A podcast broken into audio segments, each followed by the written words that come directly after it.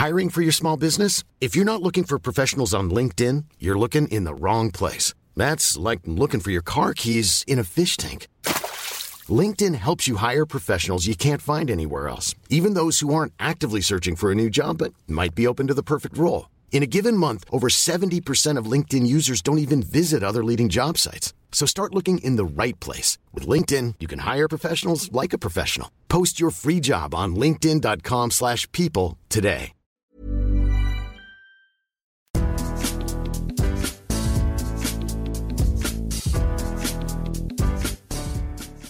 Bonjour à tous, je suis Martin Mosnier, journaliste à Eurosport. Salut à tous, c'est Cyril Morin, journaliste à Eurosport. Bienvenue dans notre émission hebdomadaire. C'est encore le mercato pour quelques jours. Nous sommes toujours mercredi. Bienvenue dans mercredi mercato avec aujourd'hui Cyril qui nous a sorti son plus beau sweatshirt. Donc allez voir, allez voir les vidéos sur eurosport.fr. Il a un t-shirt. Par contre, mon t-shirt il est genré. Euh, Cyril. C'est vrai que c'est pas très très 2020, mais euh, c'est une marque euh, écologie, euh, écologique et responsable qu'on ne citera pas. mais donc voilà, on promeut, on promeut des belles valeurs dans Mercredi Mercato, Martin. Ok, donc tu as déjà la perdu tout le monde, donc on va très très vite passer au sommaire, Cyril. Hein. Sinon, on n'est pas bien du tout. Rassurez-vous que du blockbuster aujourd'hui, du PSG, du attaquant. On a, on a du très très lourd, Cyril, et on va commencer avec Paris comme premier sujet, Cyril? Ouais, évidemment le Paris Saint-Germain qui entame une dernière ligne droite euh, sous tension dans ce mercato. Euh, Leonardo face à une mission un, peu impossible. Plus beaucoup d'argent, mais des recrues absolument nécessaires, notamment derrière, notamment au milieu de terrain. On parlera aussi peut-être euh, d'un attaquant. donc voilà, on va se pencher évidemment sur les dix derniers jours du mercato parisien et essayer de deviner quels vont être les heureux élus pour le club de la capitale. On continuera avec euh, Ousmane Dembélé et c'est peut-être la petite surprise de cette fin de mercato. On ne s'y attendait pas, mais un vrai intérêt de Manchester United, si on en croit euh, la presse anglaise, pour euh, l'international français, le champion du monde et les du FC Barcelone. Est-ce que Dembélé va finir à Manchester United en cette fin de mercato? Ce serait une grosse cote et ce serait plutôt sympa à voir. Et Cyril, on, on terminera avec le marché des avant-centres. Ouais, grosse cote aussi, euh, parce qu'on ne pensait pas que ce serait ce transfert-là qui nous ferait parler aujourd'hui, mais c'est évidemment l'arrivée officielle depuis mardi soir d'Alvaro Morata du côté de la Juventus Turin, prêt payant avec option d'achat, euh, ce qui laisse finalement euh, bah, pour l'instant Luis Suarez et Edinson Cavani un petit peu sur la touche. On sait que les deux clubs avaient été intensité du côté de la Juve, donc on se penchera sur ce marché des numéros 9 et notamment sur ce trio-là qui sera fatalement qui seront les acteurs principaux de cette fin de mercato.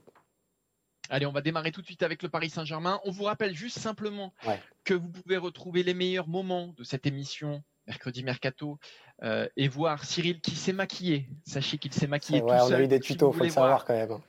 Si vous voulez voir le désastre, allez sur sport.fr. Donc si vous voulez voir les meilleurs moments en vidéo de cette émission, vous allez sur sport.fr. Si vous voulez écouter réécouter, ré-réécouter et faire écouter aussi à votre entourage ce podcast. Et ben, rendez-vous sur toutes les bonnes plateformes de podcast.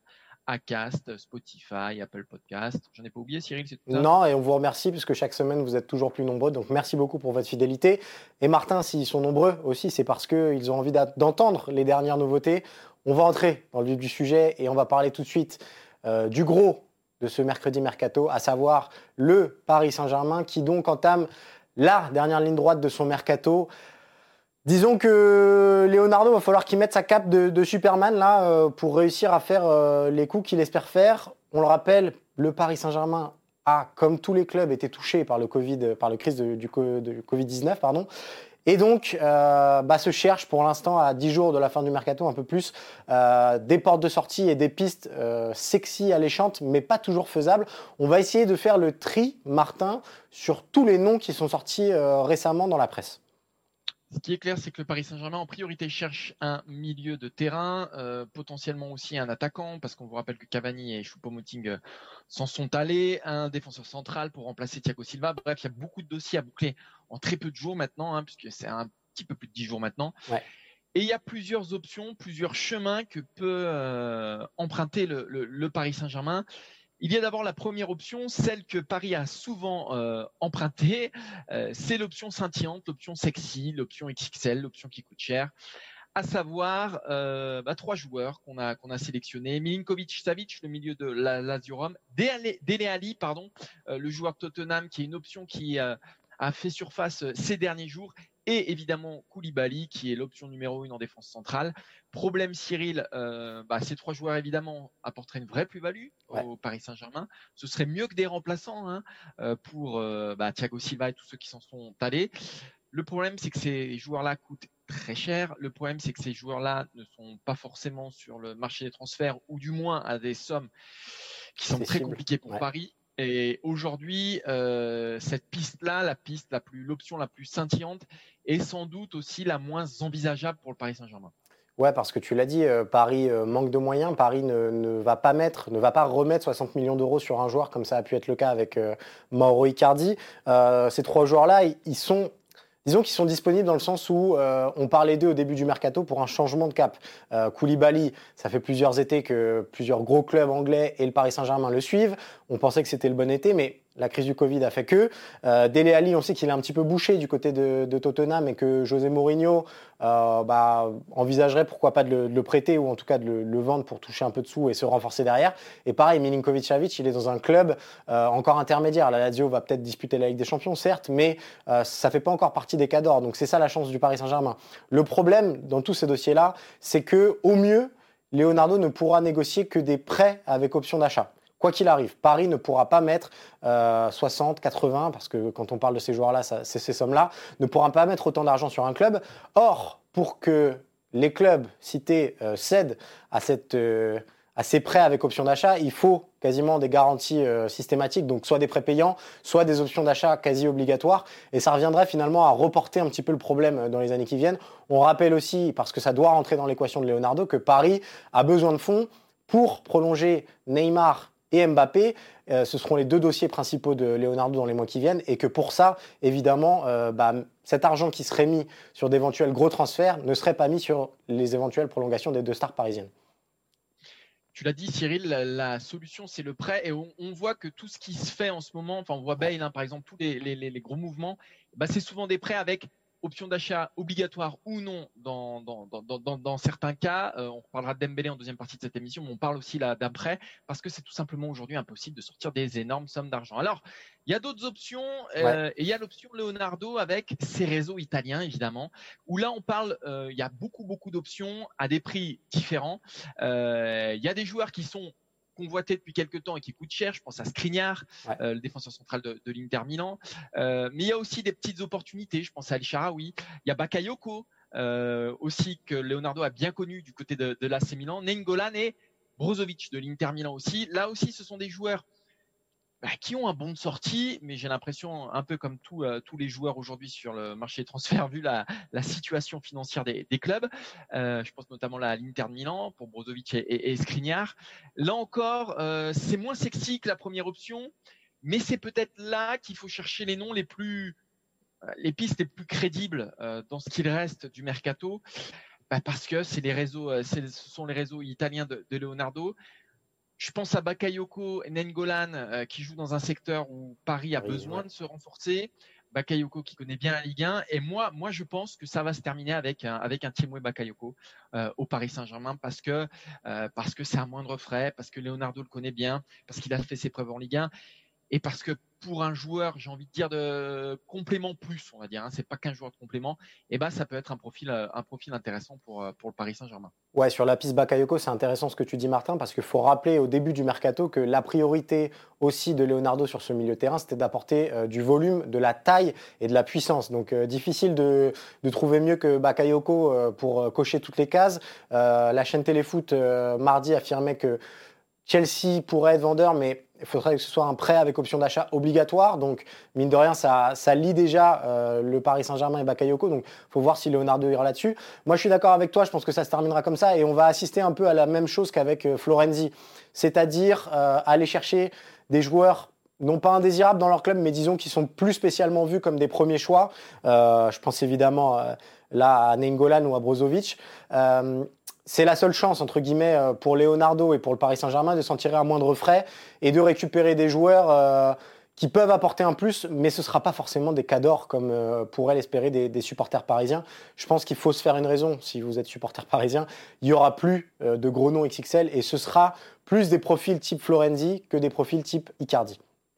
Bah parce que les gros noms XXL, tu l'as dit hein, dans, tout à l'heure, c'est Mbappé et Neymar. Il leur reste deux ans de contrat et voilà, c'est eux la priorité parce qu'ils sont déjà dans la maison et que Paris n'a pas du tout envie de s'en séparer, donc il faudra les prolonger. Donc ça coûtera très très cher cette année. Il y a, une autre possibilité. Ouais. Excuse-moi. On va, non, non, bah, on va enchaîner justement sur les deux possibilités avec. Euh, et là, c'était intéressant de le mettre en avant, c'est l'option Tuchel, ou entre guillemets, euh, les réseaux euh, de Thomas Tuchel et les choix de Thomas Tuchel. Il y a un nom qui a émergé lundi en soirée, si je ne m'abuse, de la part de Sky Allemagne, c'est le nom de Sami Khedira, qui intéresserait le Paris Saint-Germain. On sait que Sami Khedira il, rentre un peu dans la case des indésirables. Euh, la Juve cherche à s'en débarrasser, gros salaire. Et euh, Sky Allemagne nous dit que Thomas Tuchel aime beaucoup son profil. Euh, Martin, je ne sais pas si tu es d'accord, mais j'ai beaucoup de mal à croire que Leonardo tombe là-dedans. Gros, gros, gros salaire. apport sportif quand même assez contestable. Je pense que c'est une fausse piste et que ça prouve encore plus le gap qu'il y a entre Tuchel et Leonardo qu'autre chose. Tourelle aujourd'hui est en position de faiblesse, que ce soit par les résultats de ce début de saison, mais surtout par la position dominante de Leonardo qui a mis sa main sur le club. Euh, donc je suis pas sûr qu'on exploite ce, filon quand euh, Draxler ou Choupo-Moting sont arrivés. C'était des, des, arrivées qui portaient l'empreinte de, Thomas Tuchel, bah, Leonardo n'était pas encore, euh, pas encore euh, revenu au club. Donc, euh, Draxler arrive à la période Emery quand même. Mais il n'empêche que Thomas, Tuchel, Thomas Tuchel n'a cessé de remettre Draxler, ou en tout cas de le garder et de le considérer comme un joueur important du Paris Saint-Germain, ce qu'il n'est dans les faits pas réellement. Non, pas réellement. Et il y a une dernière option donc, qui mène au Lillois sous-marée, c'est l'option Ligue 1. On sait que Paris est assez peu euh, friand de cette option-là généralement, mais ça peut être aussi une option à moindre coût qui permet de, je vais dire de boucher un trou, c'est un peu sévère parce que parce que Soumaré il a euh, il a quand même un potentiel formé au, Paris Saint-Germain, on le rappelle, euh, mais ça peut être, on va dire, l'option l'option finale pour le Paris Saint-Germain qui sera confronté à je pense beaucoup d'échecs, notamment sur Minkovic, Savic, Dele Ali, Koulibaly, tous ces joueurs-là. Soumaré, il est beaucoup plus facile à, aller chercher, bah, déjà parce que Lille est vendeur. Lille euh, vend aussi à peu près tout ce qu'il a sous, la main. Faire des affaires avec Lille, ce ne sera pas compliqué pour le Paris Saint-Germain. C'est peut-être euh, le joueur le plus facile à, aller chercher. Il connaît bien la Ligue 1 et puis, c'est un bon joueur, Soumaré. Ouais, après, effectivement, euh, la plus-value immédiate, elle n'est pas si évidente que ça. Euh, quand on compare avec, euh, bah, ne serait-ce qu'une piste comme Dele Alli, c'est pas exactement le même profil, mais il y en a un qui a des références internationales, qui a joué la Ligue des Champions, qui est international anglais. bon, bah, Soumaré, c'est plus un pari qu'autre chose. Est-ce que est-ce que le PSG est en état et, a d'autres choix que de faire des paris? On le souhaite, mais peut-être que ça se terminera comme ça. Et effectivement, euh, dans ce cas-là, la Ligue 1 sera vue comme un vivier euh, de choix euh, pour, bah, pour compléter l'effectif plus que pour l'améliorer. Oui, c'est le recours des recours, on va dire. Hein. Exactement. vraiment la... voilà. Euh, on a fait le tour sur le, Paris Saint-Germain. Cyril, ou tu as des choses à rajouter peut-être? Non, non, je pense qu'on a été complet et on souhaite bon courage surtout à Leonardo pour, euh, pour résoudre ça parce que vraiment ça ressemble à une mission, encore une fois. Je ne sais pas si c'est impossible, mais c'est très, très, très, très, très compliqué. Allez, on va revenir sur euh, l'information du matin, les médias anglais qui, euh, à l'unisson ou presque, nous parle d'une potentielle arrivée de Ousmane Dembélé du côté de Manchester United. Alors, on l'avait pas vu franchement venir, celle-ci. Euh, on va vous détailler les raisons qui ont poussé euh, Manchester United à, à, se pencher sur le cas Dembélé. Déjà, Manchester cherche un ailier. Euh, la piste Sancho s'est considérablement refroidie. Dortmund avait mis une deadline qui euh, s'achevait fin août pour euh, Sancho et à partir du moment où Sancho a repris la saison avec Dortmund, Dortmund ne veut plus entendre parler d'un départ parce qu'il faut se retourner derrière et en plus Dortmund réclame beaucoup beaucoup trop d'argent pour pour Manchester. Donc pour le moment, si Sancho a envie d'aller à Manchester, si les deux parties se sont plus ou moins mis d'accord, Dortmund met son veto. Donc donc Manchester doit trouver là aussi une solution de, de secours. Elle mène à Ousmane Dembélé. Pourquoi? Bah, Déjà parce que le Barça ne s'interdit pas de lâcher Dembélé. Dembélé qui, ces dernières saisons, a beaucoup raté, s'est beaucoup blessé et n'est jamais rentré, euh, n'a jamais euh, été à la hauteur des promesses, en tout cas semé du côté de Dortmund, et à la hauteur des attentes suscitées par, euh, par un transfert qui était énorme. Hein, sans... Alors je ne sais plus combien c'était au final. Ouais, il y avait beaucoup de bonus dans l'affaire. je crois que c'était presque 140 millions d'euros au total voilà, autour de 140 millions d'euros. Manchester, que, que propose Manchester? Aujourd'hui Ce serait un prêt avec option d'achat. Le Barça veut que cette option d'achat soit obligatoire, évidemment.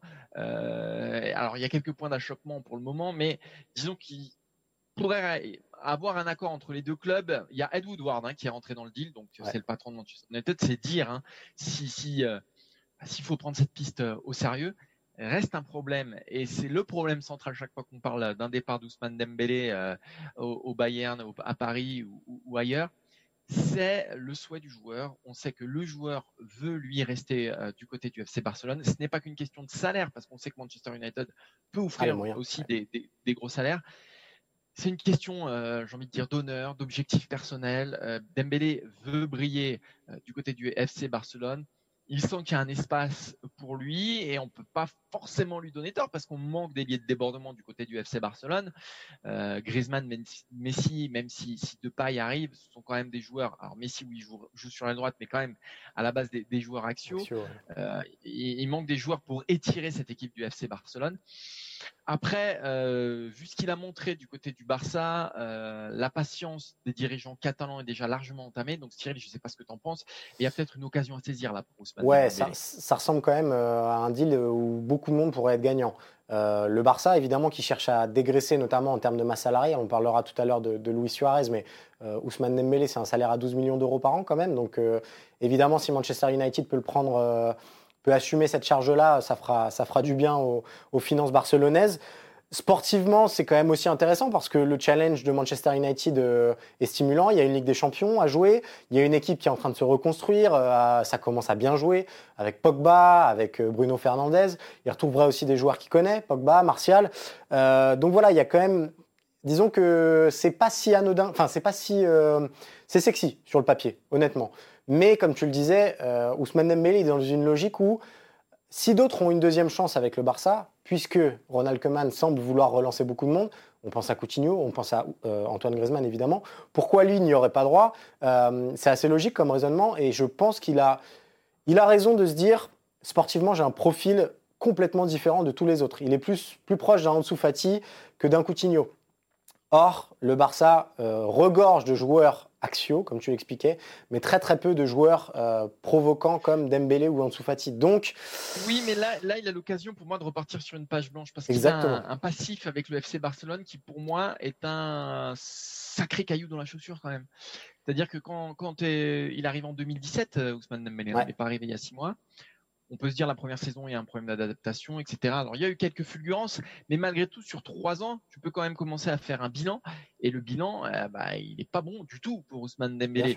Donc, à un moment donné, plutôt que de se euh, pas placardiser, parce qu'au FC Barcelone, effectivement, tu as que arrive, mais il est quand même en train de, de tuer un petit peu sa carrière du côté du FC Barcelone. Tu pars à Manchester United, dans le meilleur championnat du monde dans une équipe qui retrouve un peu d'ambition quand même, avec un projet. ok, ils ont perdu leur première journée de, première ligue, mais ça signifie pas grand-chose. Ils retrouvent la Ligue des Champions.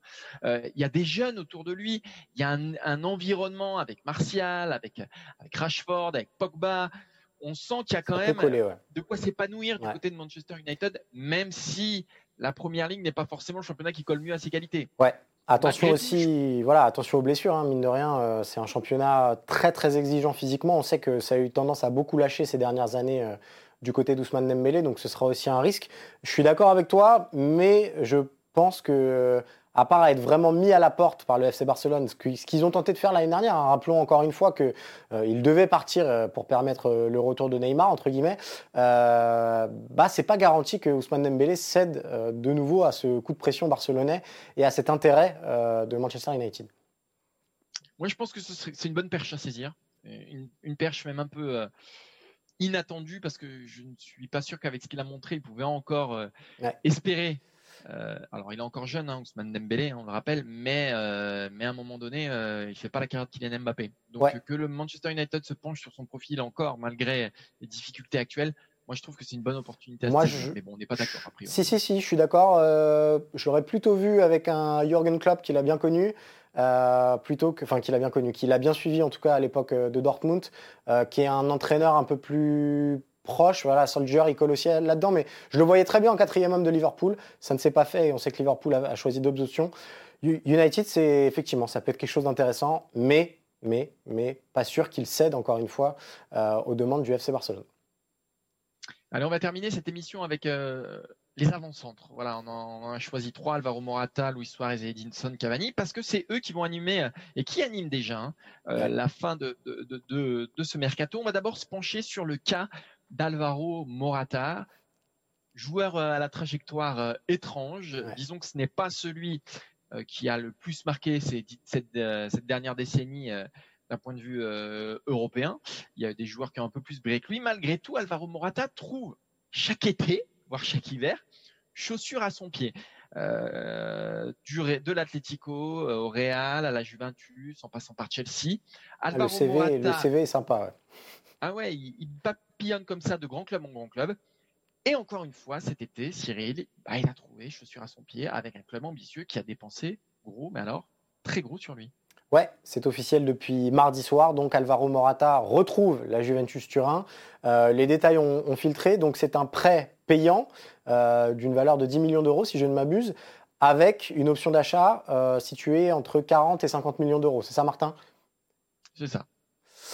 Donc, euh, investissement financier très important de la Juventus Turin qu'on disait euh, en difficulté financièrement et qui finalement a décidé de partir sur ce schéma hybride.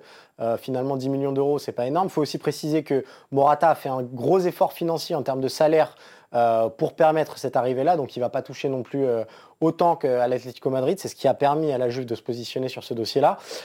il n'empêche, bah, ça pose question parce que on parle du Juventus Turin qui a besoin euh, de trouver les meilleurs euh, acolytes à Cristiano Ronaldo et Dybala pour enfin remporter cette Ligue des Champions derrière laquelle il court. Et Alvaro Morata, bah mine de rien, il y a toujours quand même une vraie limite sportive. Euh. C'est un joueur intéressant, un bon attaquant, mais ça n'a ça ne fait pas partie du top 10 européen, je pense, et je pense qu'on sera d'accord, Martin. Rappelons quand même une stat un peu impactante. Sa meilleure saison statistique, elle se fait quand il est remplaçant dans le Real de Zidane, et c'est une saison à 20 buts, toutes compétitions confondues. C'est intéressant que tu dis ça. Donc, c'est pas pour toi le top 10 européen et je te rejoins complètement sur, euh, sur cette conclusion-là. Or, quand on prend euh, les indemnités de transfert cumulées de l'ensemble des joueurs, Alvaro Morata est le troisième joueur le plus cher de l'histoire. Le premier, c'est Neymar. Le deuxième, c'est Ronaldo. Le troisième, c'est Morata. Le quatrième, c'est Di Maria. Le cinquième, c'est Zlatan. Donc, dans ce top 5, l'intrus, il est assez facilement identifiable. Comment ça se fait que Alvaro Morata et sur son dos cumulé 224 millions d'euros d'indemnité de transfert. Alors oui, il bouge beaucoup, mais c'est pas la seule explication. Aujourd'hui encore, la Juventus s'y intéresse. Donc c'est quelque part, je veux bien que Cyril, on ait la science infuse, mais que malgré tout, il y a des gens qui s'intéressent à son profil euh, chaque été et qui sont prêts à dépenser beaucoup. Alors comment Alvaro Morata est arrivé sur la marche du, la troisième marche de ce podium qui est complètement improbable, parce que je pense que c'est le seul podium qu'il fera dans sa carrière en termes de statistiques individuelles. Euh, sans doute déjà parce que c'est un profil un peu, un peu unique. De vrais attaquants de surface, ce sont des profils qui coûtent très très cher, hein. ça coûte plus cher qu'un euh, milieu défensif. Euh, et puis euh, voilà, c'est un profil, il fait jouer les autres, c'est un point de fixation, il n'y en a pas 50. Voilà, il n'y en a pas 50. Et surtout, ceux qui existent bougent assez peu. Je pense à un Lewandowski, même si c'est pas vraiment ce, profil-là. Mais, mais ce que je veux dire, c'est que quand on a un grand attaquant, euh, bah, il bouge pas. Donc, si vous voulez, ce marché-là, euh, ces valeurs-là, bah, elles bougent sur euh, des joueurs de seconde zone. Et je pense qu'Alvaro Morata en fait partie. Il a aussi une grande expérience en Ligue des Champions. Euh, voilà, il a, il, a, il a, fait une super campagne de Ligue des Champions avec la Juventus Turin, où là d'ailleurs, me semble-t-il, éliminé, si je dis pas de bêtises, le Real. Le Real à l'époque, ouais. à ce moment-là. Le Bayern aussi, il avait été très bon contre le Bayern. Donc voilà, mais à un moment, vivre sur cette campagne-là, ça commence à remonter, ouais. ouais, ça commence à remonter. Je pense qu'il y a d'autres explications, euh, Martin. Mine de rien, il a toujours fait partie de grandes équipes. Donc, euh, les doutes sont quand même beaucoup plus effacés le concernant au moment où il faut miser. On sait que Alvaro Morata, il fera pas de caca nerveux s'il est numéro 2. On sait qu'il fera pas de bruit euh, s'il n'est pas titulaire à chaque match. Ça, mine de rien, ça compte. Ensuite, comme tu le disais, par définition, les grandes équipes n'ont plus spécialement, ou en tout cas n'avaient pas spécialement besoin euh, d'argent. C'est-à-dire que c'était pas les grands clubs n'étaient pas forcément vendeurs, et quand ils étaient vendeurs, c'était forcément à un prix assez élevé. Donc quand on passe du Real à Chelsea, forcément c'est pour une indemnité assez intéressante, surtout quand on a joué la Ligue des Champions, surtout quand on a, quand on a marqué quelques buts. Son profil aussi, je suis d'accord avec toi, et c'est un international espagnol avec tout ce que ça peut charrier aussi. Euh, ça fait aussi pas mal de sélections aussi. Oui, hein. aussi, voilà, exactement. Qui est costaud. Bah, disons que le, CV de base fait quand même monter euh, initialement le prix. Fatalement. Les, doutes sont quand même moins, euh, moins importants concernant que, concerne, que si euh, un grand club va chercher un, super buteur, mais dans un club comme Cagliari ou dans un club de seconde zone européen, entre guillemets. Quoi. Le problème, c'est que je peux comprendre qu'à un moment, il ait coûté cher, qu'il soit vu comme une promesse, etc. Aujourd'hui, il a 27 ans. Et on a vu ce dont il était capable. Euh, l'année dernière, avec l'Atletico en, en Liga, sur une saison de Liga, euh, j'allais dire complète, pas vraiment complète. Bah si, si, finalement, toutes les journées ont été jouées. Donc, euh, je sais pas combien il termine. Je crois qu'il termine moins de 15 buts, il me semble. Je crois que c'est 12 buts. À 12 buts, il me semble. Il termine à 12 buts. la saison précédente entre Chelsea et, l'Atletico, il, met 11 buts. Voilà. un buteur, il est avant tout juger sur ses statistiques parce qu'en plus dans le jeu, moi, il me. C'est pas transcendant. Euh, il ne pas. Donc, euh, donc, pour moi, il y a quand même une interrogation autour d'Alvaro Morata. Je pense qu'il a aussi un excellent agent. Je crois qu'il faut le dire. Et, ça joue, Et, voilà. Sur le, euh, sur le cas Juventus, il faut peut-être quand même rappeler que s'il vient à la Juve, c'est pas pour marquer les buts. on sait qu'il y a un autre homme qui sera là pour ça et qu'il est aussi recruté en étant le lieutenant parfait, enfin en tout cas pour être le lieutenant qui accompagne Cristiano Ronaldo, parce que, encore une fois, rappelons-le, c'est la stratégie de la Juve à court terme. Et donc, euh, bah, mine de rien, des joueurs qui rentrent dans ce profil-là sur le marché, ils sont pas si, si nombreux que ça. Et euh, bah, Morata était l'homme idoine à ce moment-là. On, on, a parlé longtemps de Suarez, on a parlé quelques fois de Cavani. C'est finalement sur Morata que c'est tombé. Ou Giroud, à un moment, on, on parle à la Juve, c'est un peu des profils c'est pas des profils identiques parce que c'est très rare de, joueurs qui, sont exactement les mêmes, mais disons que dans cette façon de faire jouer les autres, euh, peut-être un peu moins buteur, euh, voilà, sauf que Giroud, euh, il n'a pas coûté 224 millions d'euros sur sa carrière. Sinon, je pense que Twitter aurait implosé. Et, je pense que Twitter n'existerait plus hein, si Giroud avait coûté 224 millions d'euros sur l'ensemble de sa saison. je pense que ça n'aurait pas été possible. On passe à Suarez et, Cavani. Ouais. Ouais, parce que c'est les deux autres membres du trio qui, voilà, c'est un petit peu un jeu de domino entre guillemets. on sait les équipes qui recherchent des numéros 9 actuellement, et s'il y en a un qui prend la place à la Juventus Turin, ça veut dire que d'autres euh, se sont fait griller la politesse. Évidemment, on pense à Luis Suarez et à cette histoire exceptionnelle et rocambolesque d'examen italien. Euh, on vous conseille d'aller sur eurosport.fr pour lire tous les détails, mais vraiment, c'est euh, le football italien parfois dans toute sa splendeur. du coup, la porte Juventus Turin s'est refermée pour Luis Suarez, mais une autre s'est ouverte en énorme, c'est évidemment celle menant à l'Atlético Madrid porte qui du coup pourrait se refermer derrière pour Edinson Cavani. Vous voyez comme quoi l'enchaînement se fait. Donc Suarez se dirige a priori Martin vers euh, l'Atlético Madrid et le mariage, on va pas se mentir, le mariage Suarez euh, Simeone, on a un petit peu envie de voir ça, notamment avec Diego Costa aussi. D'ailleurs, je suis en train de penser, mais c'est fantastique. Le, FC Barcelone, ils ont acheté Griezmann et Arda Touran euh, à un prix fou. Et ils perdent Suarez et, David Villa. À un moment, il, avait fait Barça, Barça Atlético Madrid, non, David Villa Je ne crois pas. Non Je crois pas. Non En tout cas, il récupère Suarez pour, euh, pour 0 euros. Pour une bouchée de pain. Euh, ah, fantastique, fantastique, fantastique Atlético Madrid qui est toujours bon sur ces coups-là. Atlético Madrid, ils sont toujours bons pour aller euh, choper la, bonne affaire. Cavani, ça commence à devenir, ça commence à sentir mauvais. Alors, ça peut devenir le, le de l'histoire. Donc voilà, on peut, on peut le comprendre. Après, il y a eu beaucoup de touches avec la Juve, euh, effectivement, avec l'Atlético Madrid. Il y a eu Benfica à un moment aussi. Il y a eu Benfica, il a refusé Benfica. Aujourd'hui, il est quand même dans le sale drap parce que parce qu'il coûte cher déjà en termes de salaire, il coûte très cher, euh, Edinson Cavani, et donc les clubs qui peuvent se l'offrir, eh ben, il n'y en a pas, il y en a pas 50. Il a un profil aussi d'attaquant pur qui est souvent la place est prise. Je veux dire, on, des clubs peuvent avoir trois défenseurs centraux de, de grand talent, avoir euh, trois avançants au niveau de Cavani, c'est pas possible. Donc si les places sont prises, eh ben euh, c'est un peu comme les gardiens en fait, hein, c'est un peu comme les gardiens de but. Voilà, il y a assez peu de turnover sur ces, sur ces places-là. Il y a un gros doute physique aussi qui l'entoure. Il faut rappeler que sa dernière année et demie euh, au, au, Paris Saint-Germain, il y a une longue blessure et on ne sait pas vraiment, à 33 ans surtout, euh, dans quelles conditions il est réellement. Et on sait que pour lui, plus que pour d'autres, euh, ça joue énormément parce qu'un Cavani limité physiquement, bah, ce n'est pas exactement le même. Et alors, on me souffle dans l'oreillette que David Villa est bien allé à l'Atlético Madrid après le FC Barcelone, mon ami Cyril. J'avais raté cet épisode-là. Euh, Mais j'apprends auprès des meilleurs. J'apprends auprès des meilleurs. tu veux encore me faire passer pour un guignolo, pour un petit clown hein euh, Fais un peu confiance à Martin, s'il te plaît, Cyril. Hein ok, ça marche. Ça, c'est le blanc du malaise. Ça, c'est le blanc du malaise. Donc tout ça pour dire que euh, qu'est-ce qu'on disait sur Cavani du coup je me souviens plus. Bah que, mine de rien toutes les portes se ferment. Elles se referment. Ouais. Et le, finalement la seule chance d'Edinson Cavani euh, pour cette dernière ligne droite du mercato, euh, c'est peut-être de reprendre les places laissées euh, libres par, euh, bah, en tout cas la place laissée libre par Luis Suarez, parce qu'il est libre. Donc, encore une fois, c'est intéressant, même si Cavani et le Barça, le mariage en termes d'ADN, ah il n'est pas, évident. Hein.